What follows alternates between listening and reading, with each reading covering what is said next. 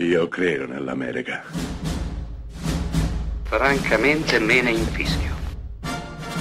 Io sono tuo padre. Anna Nishimasa. Rimetta a posto la candela. Rosa bella.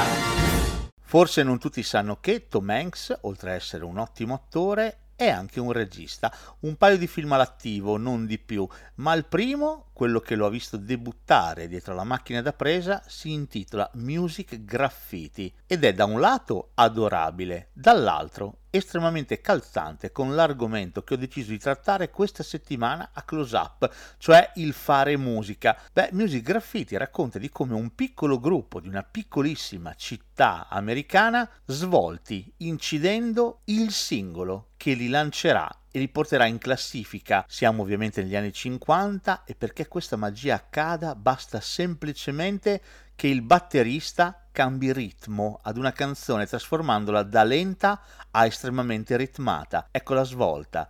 Il singolo è fatto, è pronto per essere trasmesso in radio e da qui in poi si deciderà il destino della band. Tom Hanks, che qui si ritaglia anche il ruolo piuttosto cinico e divertente del manager, dirige un film che fondamentalmente è una commedia musicale e di nuovo, ancora una volta, racconta la difficoltà del fare musica, di come spesso e volentieri, dopo un ottimo exploit, in questo caso un singolo perfetto, non riesca a seguire più nulla di significativo. Ecco che i sogni e le speranze si infrangono contro egoismi e bisogno di emergere da parte di personalità piuttosto contrastanti. Quello che resta, sembra dirci Music Graffiti, è il viaggio, l'avventura, l'esperienza, bagaglio personale, emotivo e formativo dal valore inestimabile e capace di trasformare i ragazzi in uomini.